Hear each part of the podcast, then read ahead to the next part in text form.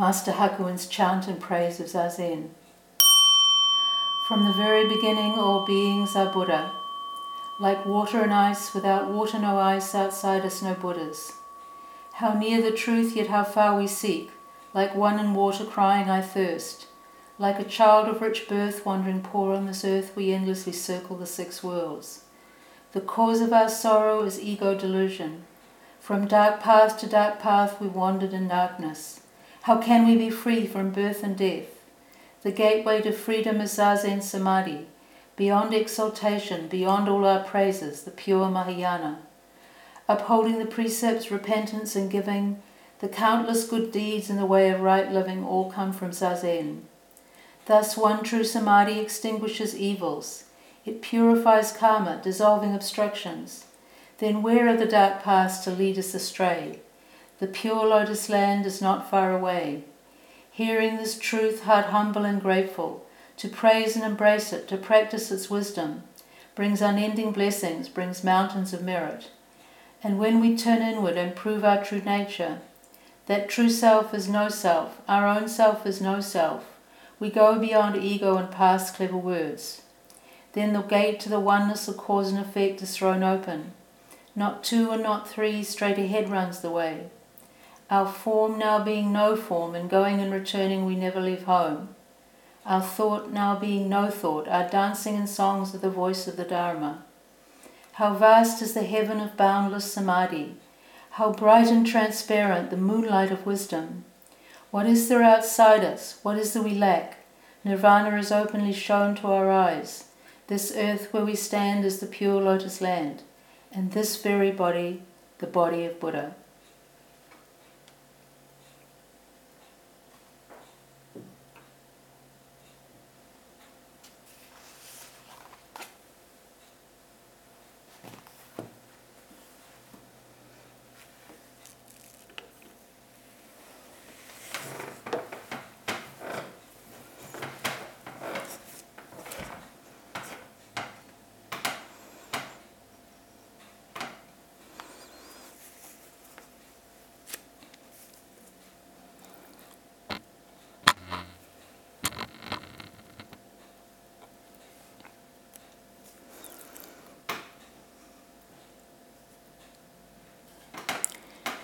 Today is Tuesday, the 14th of September 2021, and um, the topic of today's Teisho will be uh, Te Ao Māori. We're celebrating Māori language, language Week this week, Te Wiki o Te Reo Māori. And um, some of us today participated in um, one of the events of Maori Language Week, which was um, getting as many people at noon today speaking, learning, hearing, reading, studying Te Reo Māori. And I heard um, on the news that that um, uh, over a million people participated in this. And as people will know who read the our e-newsletter, the um, weekly update, um, what we were doing was uh, chanting the four vows, ko wati e. We um, had the vows translated um, last year by um, Tom Roa, Ngāti Maniapoto Waikato, who's a, um, a scholar, a linguist at Waikato University, so uh, Richard had met him there during his um, artisan residence year, and um, he sounded to us like a, an ideal person to do this. He'd already done some translating for our Baha'i prayers, and um, we also heard that uh, he had translated Alice in Wonderland uh, into Te Reo. And um, yeah, there was a sense that, that he would have the, the right touch and temperament to, to um, translate the vows for us, the four vows. And we were and are very happy with um, the translation that we have. it's it's it's pithy and powerful, and at the same time um, poetic, and reveals different nuances in the vows. Um, and I guess this is something that that uh, happens each time something like this gets translated.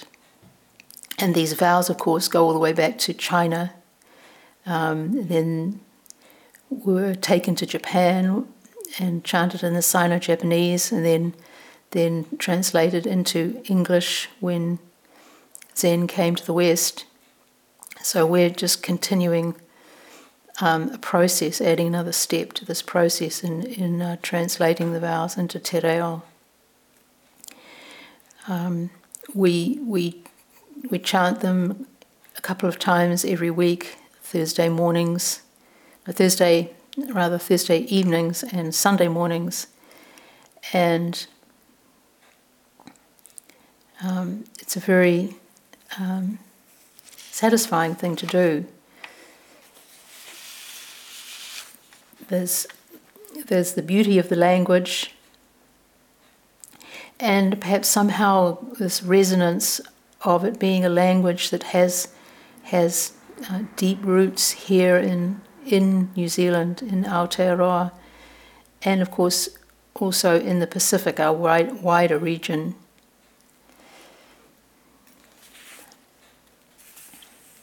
For people who may be um, new to these vows, um, you can just um, spend a, a, little bit of time unpacking them. They're not the main topic of our talk today, but um, could help to enrich the experience of chanting uh, these regularly. Um, first one, ko ngā koiora katoa, he tatau kore, ko taku wati me whakaora.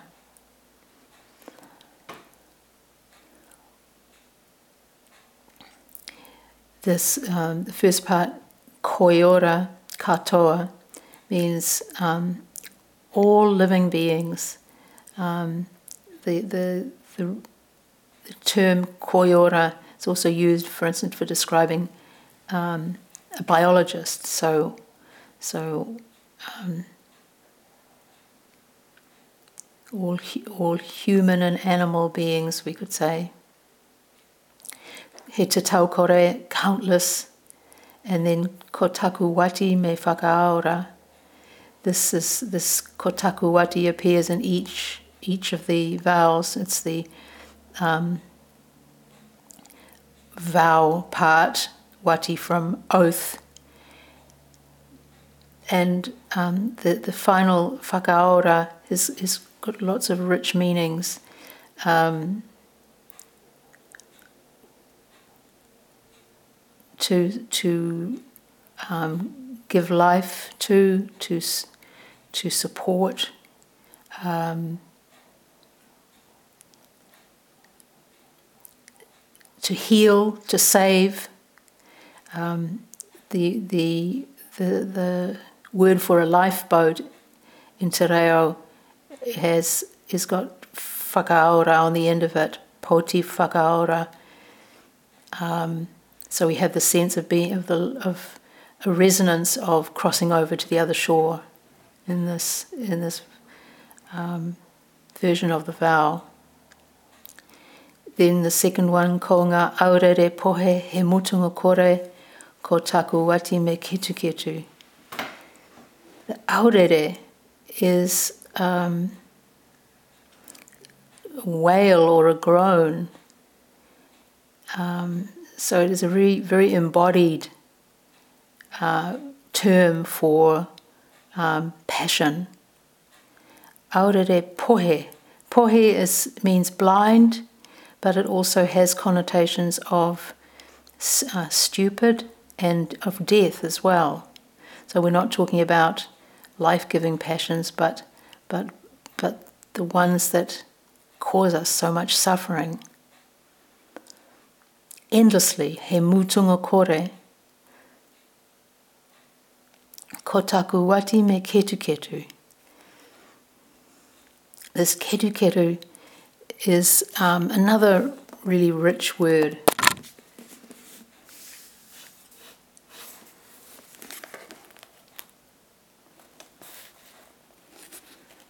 Just um, getting so it can also be used just um, it was related to the word that's just not repeated so ketu which um, is removing earth or clearing away darkness. So it's a beautiful um, sense of, of delving into these blind passions, bringing light to them, light, lighting them up. But also, it also has a very earthy meaning. It's, it's, the, it's the word that's used for, for um, when a pig roots around in the earth.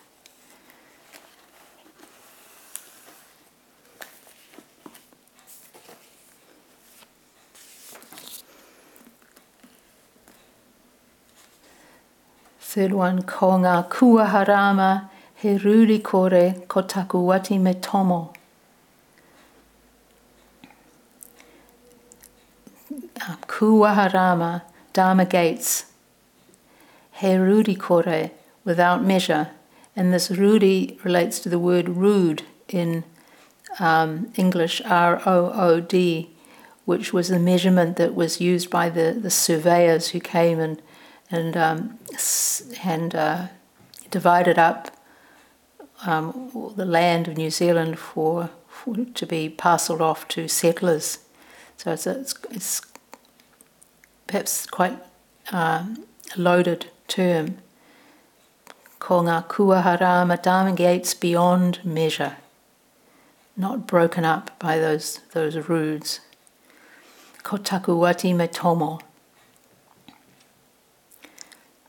I vow to enter. Te ara whakaharahara apura ko taku wati me whai. Te ara, the path, whakaharahara great path or exceptional path, Apura, the Buddha, the Buddha. Kotaku wati me whai. Whai here is um, also rich to, to pursue, to attain, to follow, but also to perform a karakia. So we could say, I vow to, to practice or embody the great way of the Buddha. Yeah. And in each of these, we have this kore going through them. He tatau kore, he mutunga kore, um, he ruri kore, at least in the first three. And this kore is the without part. Um, and in the in the Sino-Japanese version, the the character that's used for this, this part of the, each sentence is mu, not or has not. And the te kore, the, the, the, the, void, um, is found is found in in in uh, Maori imagery. the nothingness.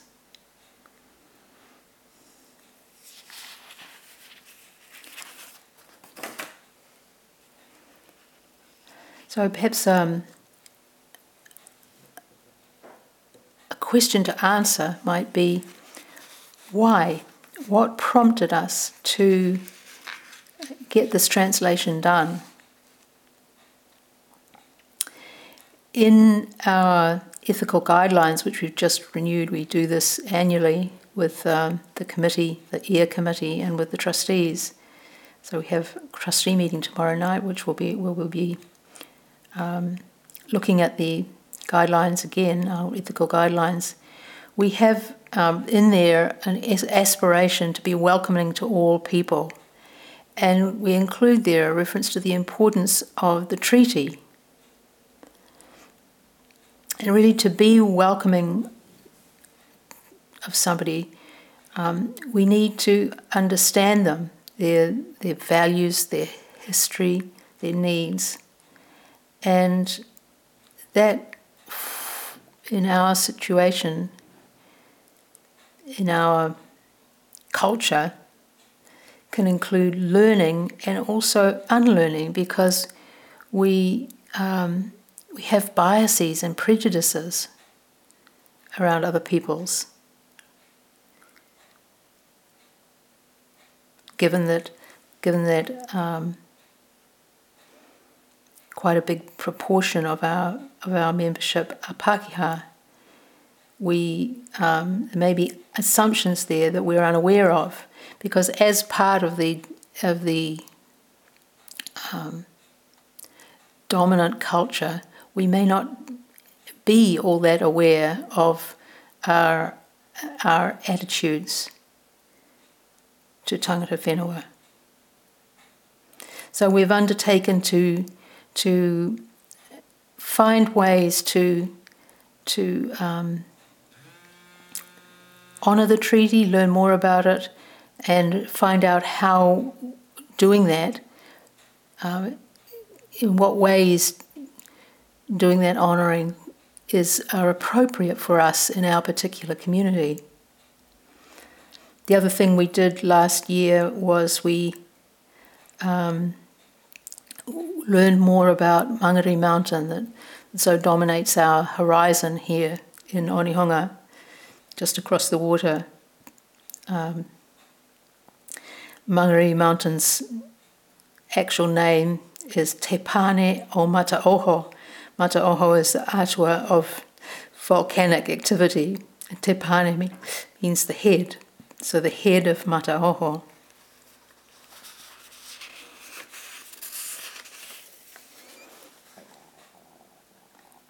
And I hope that we will be able to find s- steps to take each year uh, to learn more and to unlearn our, our um, assumptions, prejudices.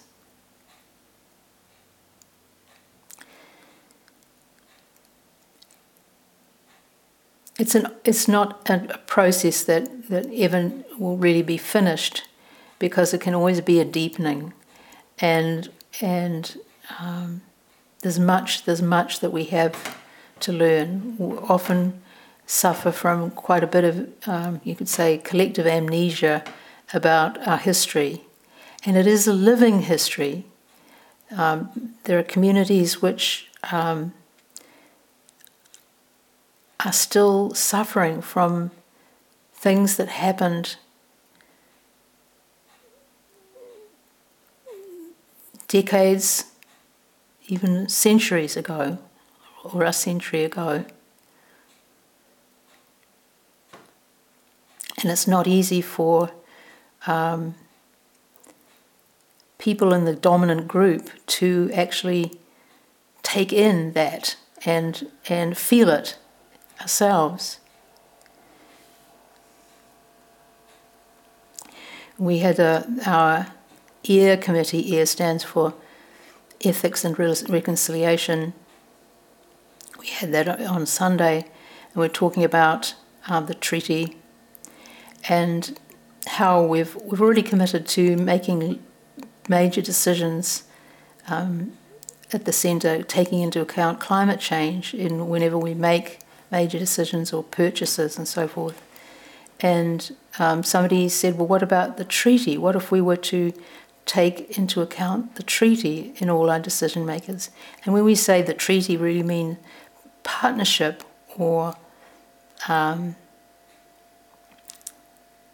yeah, partnership with Maori.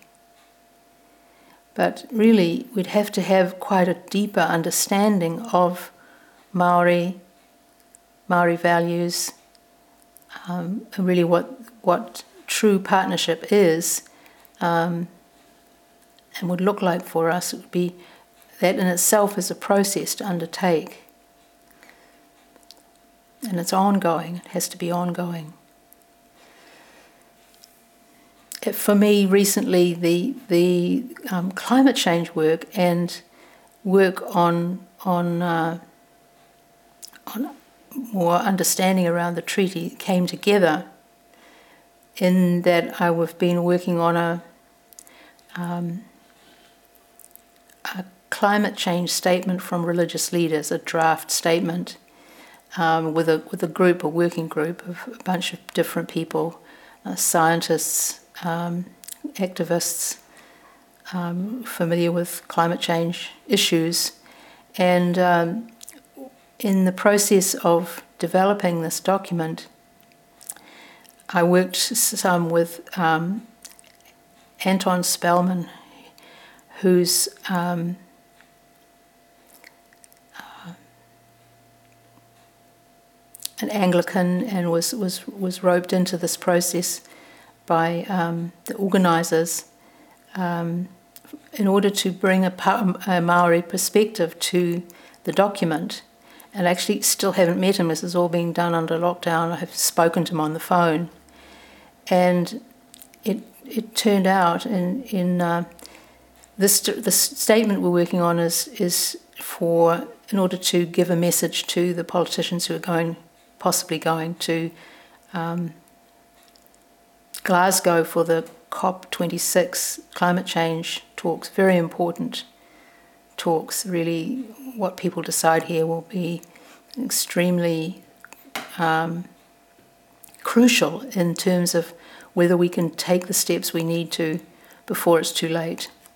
And so the, the message of the document is is make the strongest possible commitments and take a, take a um, be an example to others so that, that there can be a chance of um, others taking the same strong measures.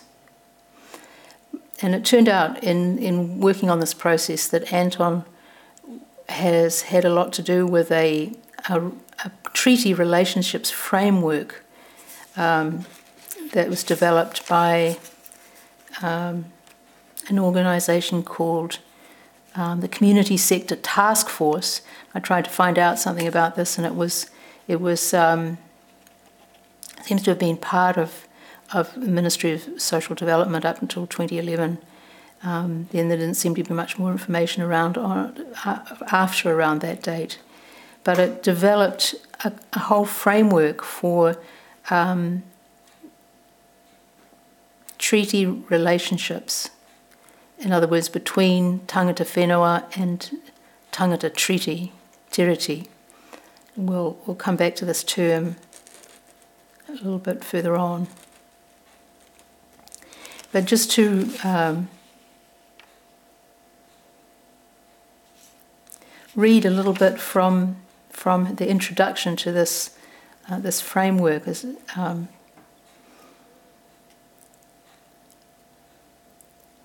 the authors write For Indigenous people worldwide, worldwide, there is a generally held belief that everything is connected.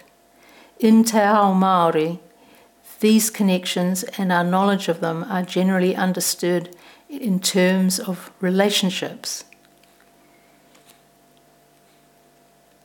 Relationships. We recently, I think it was in Sesshin, were um, quoting um, uh, Chinese American teacher Guo Gu on wisdom and compassion. And he's, he says, What is wisdom? Wisdom is emptiness. What is emptiness? Relationships. So you are made up of non you. You are related to everything else, everyone else. In Chan, when a person gains insight into wisdom, which is insight into the nature of emptiness, it is at the same time the realization of compassion.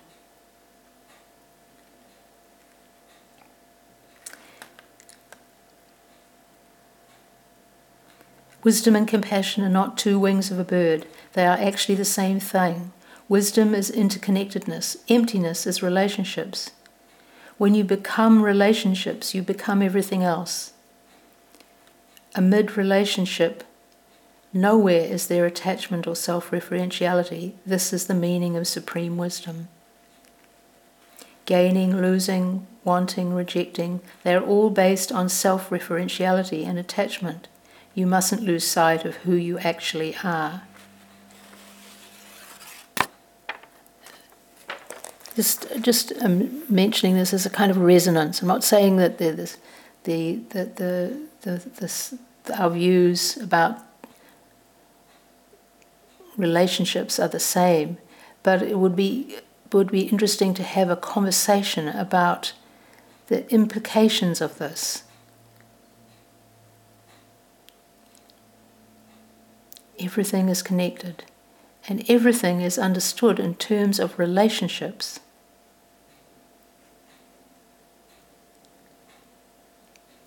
This passage continues From the time of early settlement in Aotearoa, New Zealand, the world view that operated was broadly Western in nature. A Western worldview understanding, a Western worldview understanding tends to segment the world in order to seek knowledge of its various parts. The concept of the person, therefore, is often expressed using a language that relates to the autonomous individual humanity is understood as separate from other parts of the natural world, and the relationship of humanity to nature is hierarchical, with humanity in the dominant position.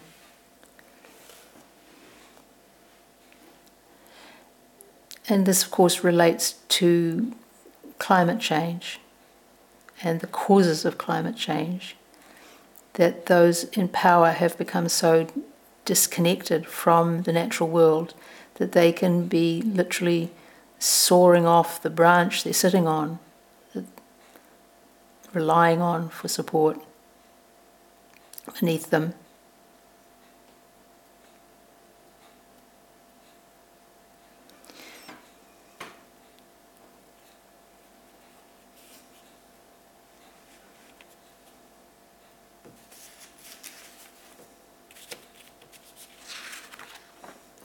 As part of this uh, this framework, which we can't go into too many details of, but um, it's a little bit. The author set out a whole series of steps that one has to go through in order to really be relating. And it starts off with um, education. And uh, then um, willingness or readiness to, to do the work of relating, skill development, behavior change, systems and processes change, organizational change, and values and structural change. It struck me it was a little bit like like the the beginning part of the Eightfold Path, where there needs to be right view, and then out of right view comes right aspiration, and out of right aspiration, right action, speech, and livelihood. So deeper, um, deeper change with each of them in some ways, more thoroughgoing. And we're, as a sangha, as a community, we're right at this beginning stage, still um, in the education part, that we need to develop view and awareness, knowledge, and then we can move we can move forward from there into deeper deeper levels of relationship. And the way this this um, these layers, these levels are presented in this document um, is as as a circular. So again, not just a sequential um, unfolding, but coming back to to uh, each of them as we go deeper into the model. So maybe seeing some, seeing enough to get going on the process with some right view, but then when one engages um, in deeper ways, that also brings more insight. So there's a kind of a circular quality, just as there often is in the depictions of the Eightfold Path.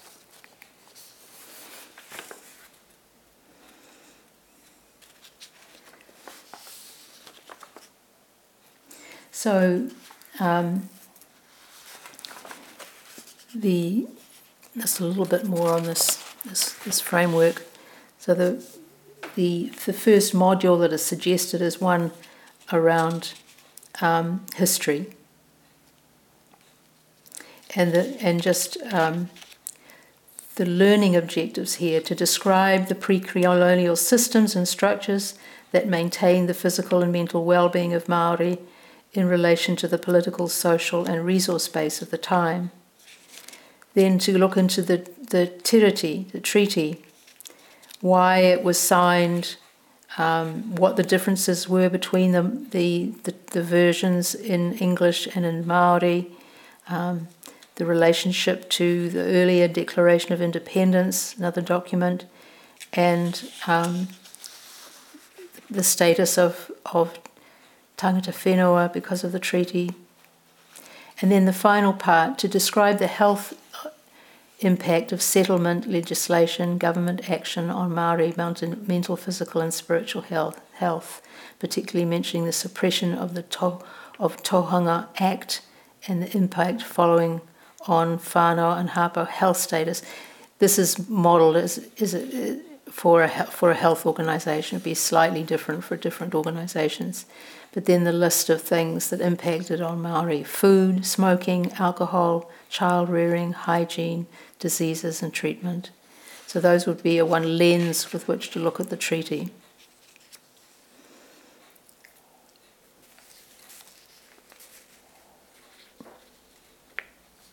So bringing it, bringing it, also bringing it into one's local, local area and how it impacts there.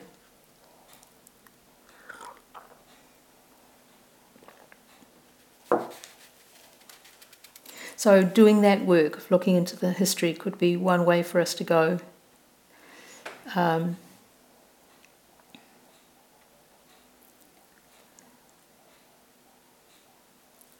another way, another way to go would be to, um, with with Te Reo, would be to uh, perhaps get the centre's name translated.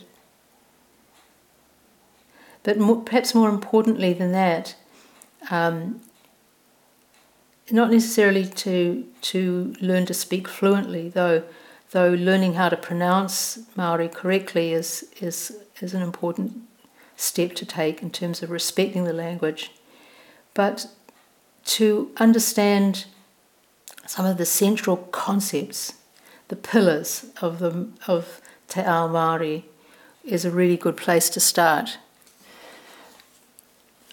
And um, like to turn to another text in order to explore just one of these. Of course, they're all interconnected. I want to read a little bit from uh, Climate Aotearoa, What's Happening and What We Can Do About It. This is edited by former Prime Minister Helen Clark.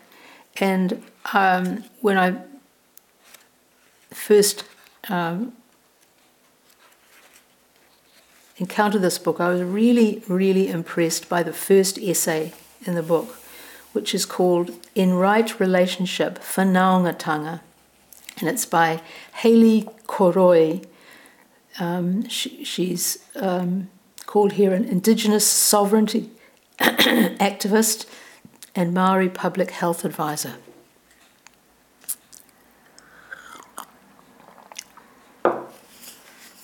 Just a little bit more about her. Um, she's she's from the inland Utakura Valley, and this will be part of her, what we read from her. And the small coastal settlement of Pukepoto in the far north. This is up um, around out of side of Kaitaia, so very far north. And it says her movements are guided by a philosophy that realigning with whakapapa is key to the well being of all our human and more than human relations. This has led her to work in spaces of Indigenous education and training, Maori public health, climate justice, and creating alongside other Indigenous women. Regardless of spaces occupied, she believes that if we are to that if we are centering for whanaungatanga in our practice, then we are honouring the legacies passed down to us by our ancestors and inherited from us by our grandchildren. And this, um, this um, looking back and looking forward. Um,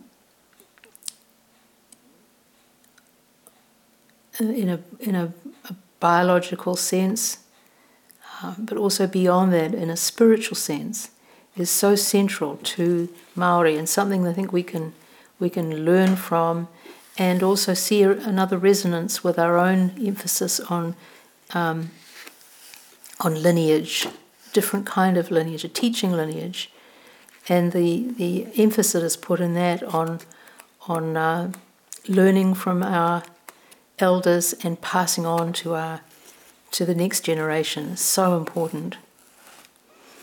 And um, was, the article is too long for us to cover all of it, but I'd like to read um, s- just some of it and uh, and make some comments on it because it's it's um, it really gives a, um, a poetic rendering um, and understanding of uh, whanaungatanga in right relationship. The article is called.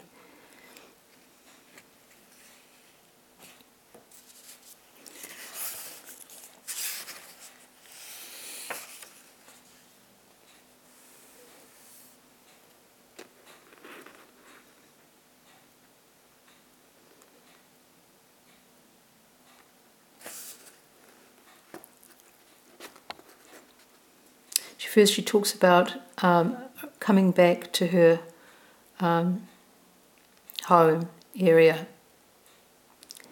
It's March 2020, and I'm driving along the windy and pothole filled roads of Te Hiku o Te Ika, Aotearoa. This is the um, Te Hiku o Te Ika is the the tail of the fish, the, the fish being Te Ika a Maui, that was um, caught by uh, Maui Potiki. And um, she she mentions in a footnote that there are there are five iwi that occupy this this uh, um, tail of the fish. Um, she's part of uh, Te Rarawa.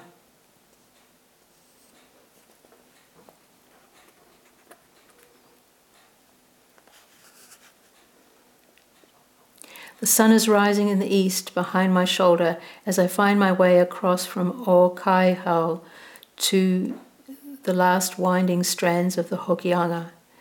Matai Tawa Marae nestles itself there between the Utakura River, the shelter of the towering mountain Whakarongorua, and the dusty road leading to Horeke. Horeke. These tireless landmarks are what I mostly remember about this place. I haven't been back here for any significant kaupapa in the least two years. We live in Auckland City, three hours away. I finally arrive, pulling into the car park. I take a moment to compose myself. There's something about entering a marae that requires consideration. I try to see from afar what is happening inside. No luck, though. I'll just have to go in. I find a seat near the middle and look around to see if, if I know anyone. It's immediately evident, evident to those in the room that I'm not ho, hau kāinga. Hau kāinga means um, like a local for, the, for that marae. Ko wai koe, they ask, a fairly typical question within the Maori world. In English, this translates into who are you and could even sound rude if taken out of context. Who are you? Question we find in our own tradition as well. What are you? The way to answer the question is not necessarily to tell them your name. Instead, you tell them who your parents are, your aunties and uncles, and who your grandparents are. Within several seconds, people are reciting back to me their own lines of whakapapa, pointing at faded photographs along the wall. Your great grandmother is the sister to my great grandfather, says a cousin. A nearby uncle who has overheard our conversation re- recites to relatives as they pass by that this is so and so's great granddaughter. Each strand of whakapapa illuminated feels like the weaving of my spirit back into one tight hold of the collective beautiful, beautiful um, description of this process. Then she says, The privilege I feel being able to return home and with a little bit of mending, mending find my whakapapa still intact is not at all lost on me. She goes on to describe um, the the um, the way she's treated almost almost as as a, as a stranger, but at the same time being woven back into her family. She says, "I'm treated like manuhiri, but I decide instead to see it as a pōwhiri, a welcoming back to the source. I turn my shame into humility, and I sit and observe." I observe as local place names are recited and iwi boundaries are lined on the, outlined on the map projected along the front wall. I try to memorize the names and faces of those in the room. I listen to the histories that come out as a prelude to the speaker's impassioned conclusions.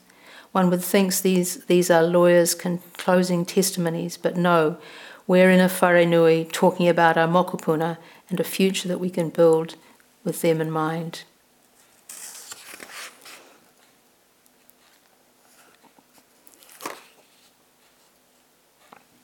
I turn my shame into humility. Somebody was uh, talking recently about the, the sense of, of, of shame that they experience as being part of the, the dominant culture, the, the privileged um, majority. And perhaps this is an example of where we could, if we could just turn our shame into humility I turn my shame into humility and I sit and observe. At the end of each section of um, this, this uh, article, um, Hayley Koroi um, offers some challenging questions and uh, for us to answer. And um, in one of the sets of questions. And just find it here. She says, Have you engaged in the practice of noho tena? Uh, and tena is a very important term for the, for the younger sister or brother, the sort of the apprentice to the, to the elder, to the experienced elder. And noho means to sit, to be still, or to contemplate. So, very um, an illuminating term, noho tena, to sit, be still, and to listen.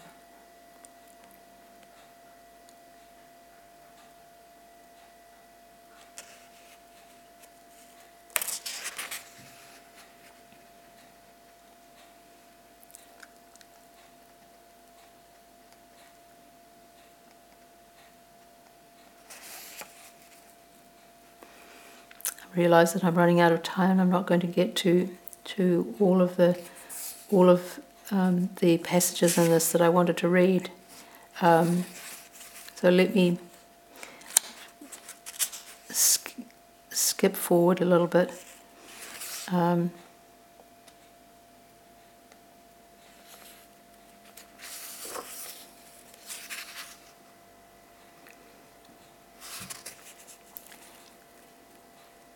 So just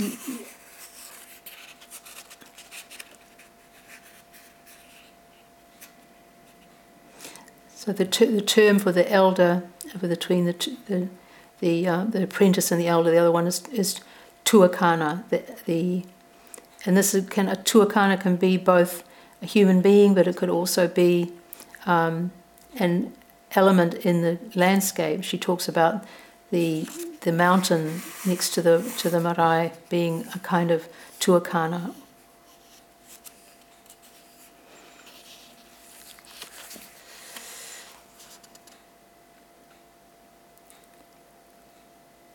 There's a, yeah, there's a little um, in the glossary. Tuutena, the youngest, the least experienced, or the entity that is still growing within a kaupapa or a particular body of knowledge. and Tuakana, the eldest, most experienced, or most advanced entity within a kaupapa, or body of knowledge.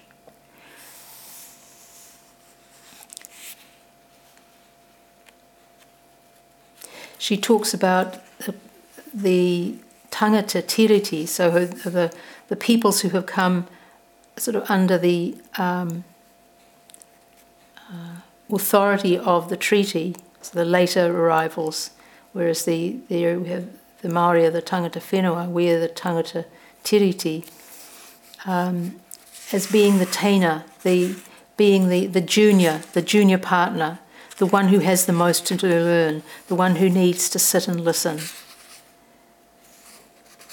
to learn the wisdom that comes from uh, generations of living on this, this land, in this place.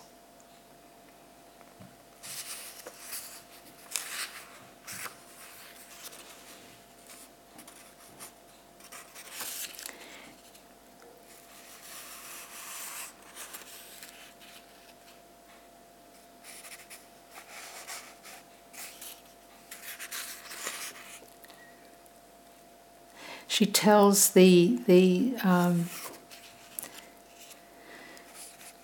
the, the really tragic story of um, the draining of the lake that um, was in her her ancestors on her ancestors' land. Um,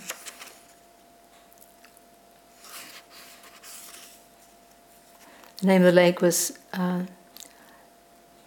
Tangonge, and um,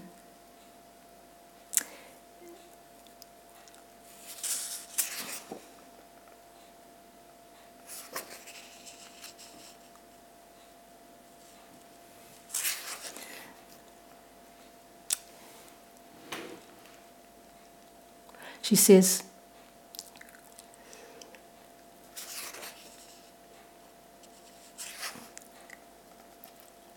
as well as providing fertile soils and water for nearby gardens, Lake Tangonge was used regularly as a place to gather tuna, pipi, freshwater mullet called kanae raukura, freshwater mussels called kāeo, and a particular type of short-sighted duck.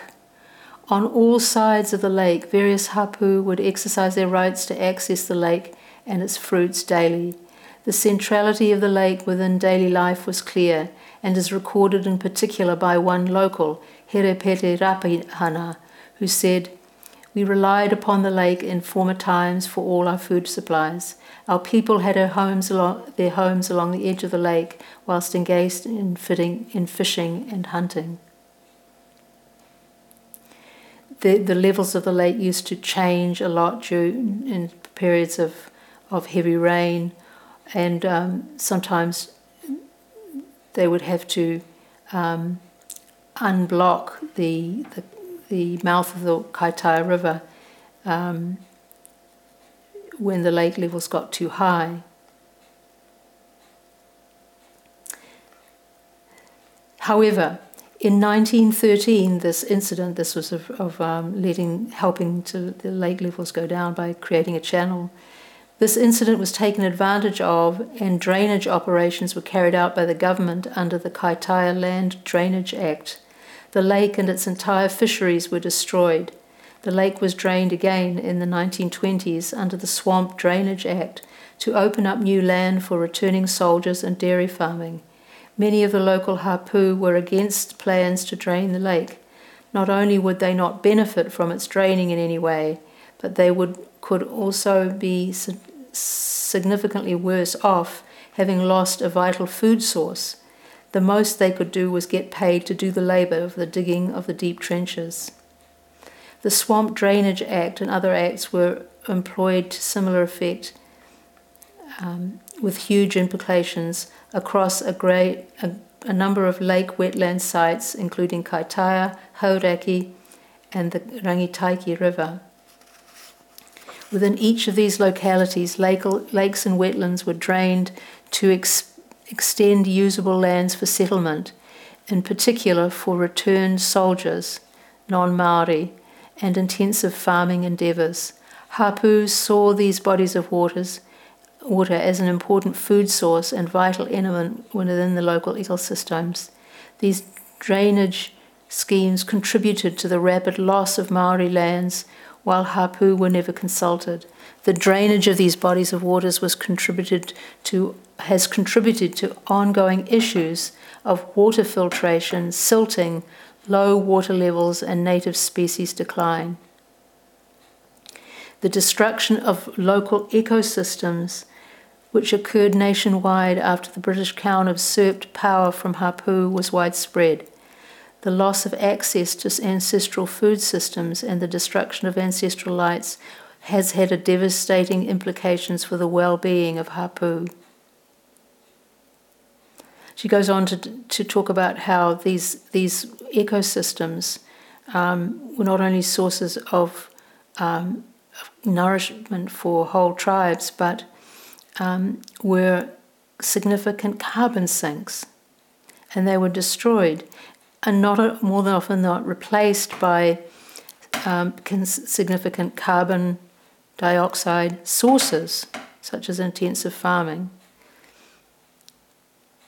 And the point she makes in the story, um, she very vividly sets out, is that um, she says, if we had listened to the first cries of injustice at the hands of settler colonialism, we would not have had to wait until settler populations were in harm's way before deciding to act. In other words, she's looking right back to, to uh, where these um, disconnected um, engineering of the land uh, began. She says that this swamp draining is just one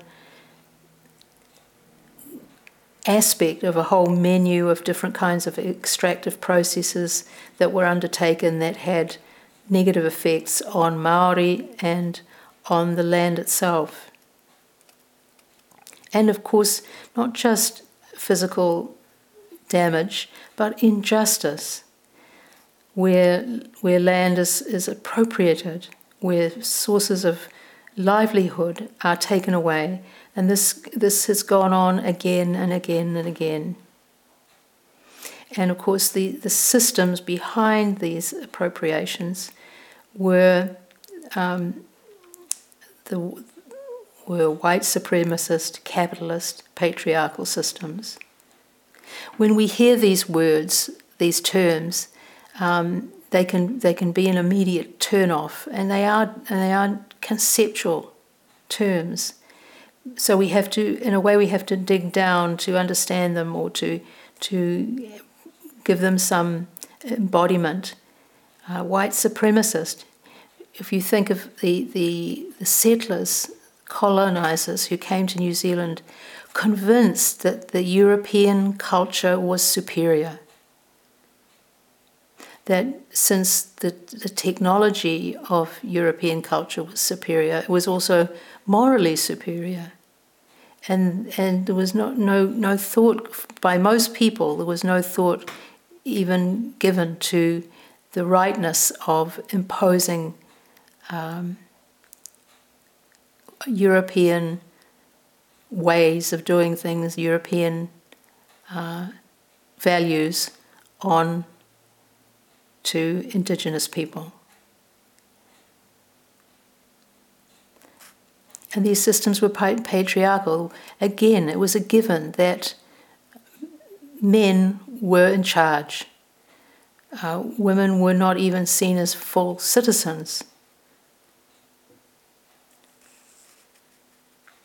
or even um, in some quarters, there would be debates about whether women had had souls or not.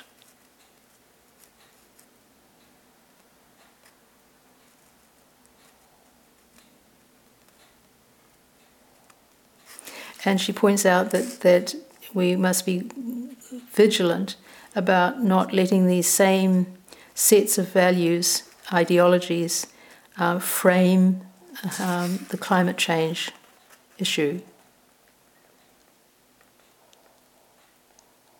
She says if we all had cared enough about the well being of Hapu, we would have caught the early localized systems of climate change long before they became manifest within the global environment. If we had listened to the first cries of injustice at the hands of settler colonialism, we would not have had to wait until settler populations were in harm's way before deciding to act. If we had realized sooner that climate change is about so much more than the science of carbon and is about justice, love, and community, we would not still be struggling to take the level of action necessary to avoid such an avoidable disaster. Real change will require nothing less than huge personal and collective paradigm shifts in how we view and relate to the world around us. I offer the concept of whakapapa as a guiding logic which has lived here since time immemorial it speaks to the ultimate reality of our interrelatedness and interdependence as both human and more than human beings. It will require us to think beyond our human desires to the wider web of relationships in which we exist. You can start where you are right now, illuminating and building on your closest relationships. And then she gives the first set of um, uh, challenging questions for us to, to each take up and answer for ourselves. And, and as I went through this article, were, I realized there were a number of them that, that um, I couldn't immediately answer. She says, What are, the, are or were some historically significant landmarks within your area? What are some of the previous uses of the land in you, you now reside on? Who are the local hapu in your area? What are the Maori names of the places you reside in? So, in, a, in other words, pu- pushing us to, to um, learn about the whakapapa, the relationships that exist in our area, right where we are, connecting to the land. And she quotes, she finishes, and we'll, we'll have to finish too with this here um, on Whakapapa. Whakapapa weaves all of existence together into an ever expanding web of intimate relationships, forming the basis of Maori ways of being, knowing, and doing. Connected by our origin stories, Whakapapa reveals that this web of relationship is whānau, existing in a state of whanaungatanga. With whakapapa, past and future generations, our mokopuna and tupuna are intimately related. Mokopuna are reflections of tupuna. Whakapapa can explain the origins, positioning, and futures of all things. Any conversation about the future is inherently a conversation about whakapapa. With this, any conversation about the future is inherently about our relationships with our mokopuna. Here, the future is not something unknown and separate from us, but something that we intimately are related to all the time.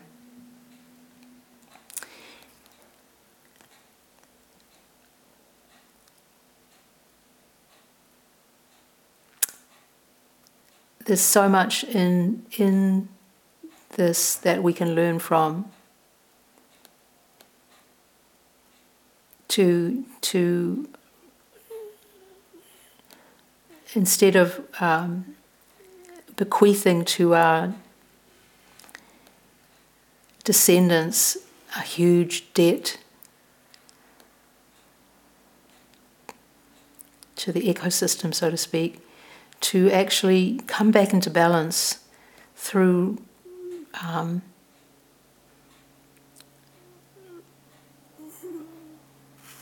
really questioning what we are bequeathing to, to future generations. To be in dialogue both with the past and with the future. A conversation which we can, can open us up to um, all the ways in which we're, we're connected, the, the, the, the great web of being.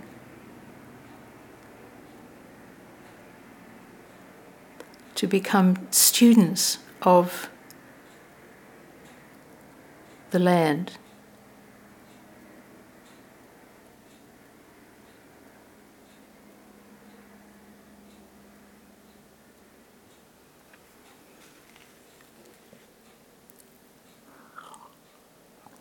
well, our time is, is passed up.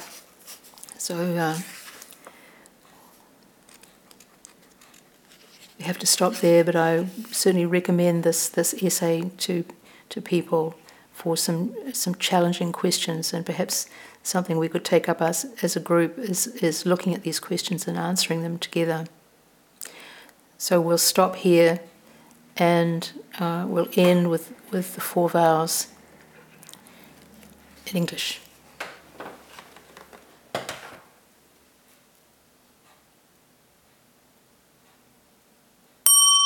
All beings without number, I vow to liberate endless blind passions. I vow to uproot Dharma gates beyond measure. I vow to penetrate the great way of Buddha. I vow to attain all beings without number. I vow to liberate endless blind passions. I vow to uproot Dharma gates beyond measure. I vow to penetrate the great way of Buddha, I vow to attain all beings without number. I vow to liberate endless blind passions. I vow to uproot Dharma gates beyond measure. I vow to penetrate the great way of Buddha. I vow to attain.